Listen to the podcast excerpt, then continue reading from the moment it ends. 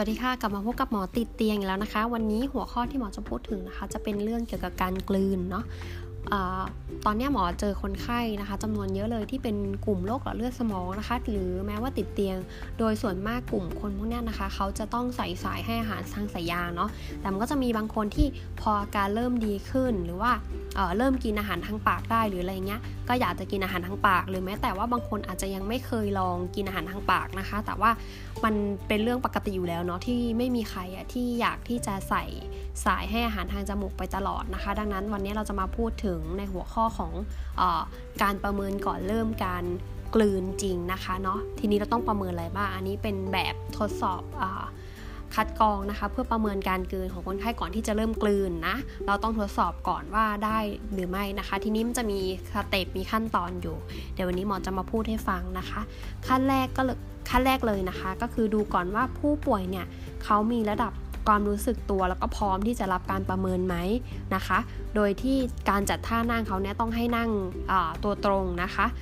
90 องศาเลยนะ ทางการแพทย์เนี่ยเขาบอกว่าจะให้ประเมินทางระบบประสาทเนี่ย GCS มีคะแนนมากกว่า 11 นะ แต่ถ้าสำหรับคนทั่วไปที่ไม่รู้ว่าประเมินยังไงอะไรเงี้ยนะคะ หมอให้ประเมินง่ายๆเลยว่าเขาตื่นลืมตาดีไหมนะ ไม่ได้ว่าแบบหลับหลับหลับตาอยู่ตลอดเวลาแล้วก็ต้องปลุกให้ลืมตาอันนี้ถือว่ายังไม่ได้นะคะ ก็อาจจะต้องให้เขานั่งตื่นลืมตาได้ด้วยตัวเองนะคะเนาะตอบสนองชานิดหน่อยไม่เป็นไรนะคะ แต่ว่าต้องให้คนไข้เนี่ยรู้ตัวดีตื่นดีนะคะ ถ้าข้อนี้ผ่านนะไม่พบปัญหาเราไปขั้นที่ 2 กันเลยค่ะ ขั้นที่2เนี่ยก็อาจจะให้ลองจิบน้ำเปล่านะคะ 1 ช้อนชานะ อันนี้เขาจะบอกหน่วยมาเพื่อที่จะให้ง่ายต่อการที่เราจะเอาไปทำเองเนาะใช้ช้อนชานะคะตักน้ำเปล่านะคะ 1 ช้อนชาแล้วก็ให้ลองจิบดูว่าจิบได้ไหมนะเวเวลาประเมินเนี่ยก็ดูว่าถ้าสมมติว่าผู้ป่วยไม่กืนน้ำเลย หรือว่ามีน้ำไหลออกจากมุมปาก ถ้ามีข้อใดข้อหนึ่งในนี้ก็ยังถือว่าไม่ผ่านนะคะ ก็ขั้นแรกเนี่ยยังไม่ผ่านก็คือต้องให้งดน้ำกันหารไปก่อนนะ อาจจะต้องปรึกษา ทีมเรียกเขาจะเรียกว่านักกิจกรรมบำบัดนะคะเขาจะมีหน้าที่ในการที่จะให้คำแนะนำในการฝึกพวก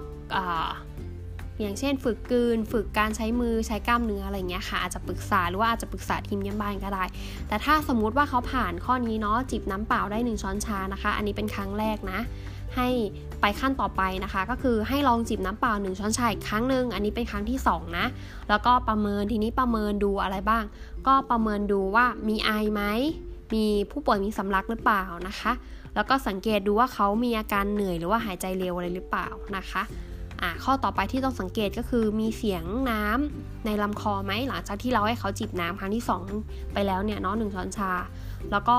อาจจะดูประเมินอื่นๆ ร่วมด้วยอย่างเช่นเขาอาจจะไม่ได้มีอาการที่หมอพูดไปเมื่อกี้แต่ว่าเราอาจจะสังเกตได้ว่าที่เขารู้สึกกืนยากนะ หรือว่ารู้สึกไม่ปลอดภัยในการกืนอะไรเงี้ยก็ให้งดไปก่อนนะคะ แต่ถ้าสมมุติว่าทำผ่านจิบน้ำหนึ่งช้อนชาครั้งที่ 2 ผ่านนะคะ ก็ไปทำครั้งที่ 3 นะ เหมือนเดิมเลยให้จิบน้ำเปล่า 1 ช้อนชานะคะ ครั้งที่ 3 แล้วก็สังเกตอาการดูเหมือนเมื่อกี้เลยค่ะ มีไอไหมมีสำลักไหมเนาะ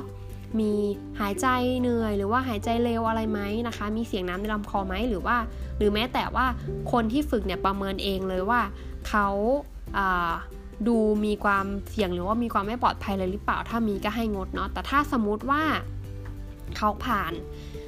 มาหมดทุกด่าและก็คือรู้ตัวดีจิบน้ำน้ำเปล่าหนึ่งช้อนชาเนี่ยสามครั้งผ่านหมดเลย กืนได้ไม่ไอไม่สำลักอะไรเราไปขั้นต่อไป ขั้นต่อไปจะให้ดื่มน้ำเปล่านะคะ ครึ่งแก้วเนาะประมาณครึ่งแก้ว หรือถ้าจะเอาเป็นตัวเลขเนี่ยก็คือจะประมาณ 50ซีซีนะคะ ลองให้เขาดื่มดูค่อยๆ ดื่มเนาะ แล้วก็แต่ว่าดื่มในหนึ่งครั้งนะไม่ได้แบบดื่ม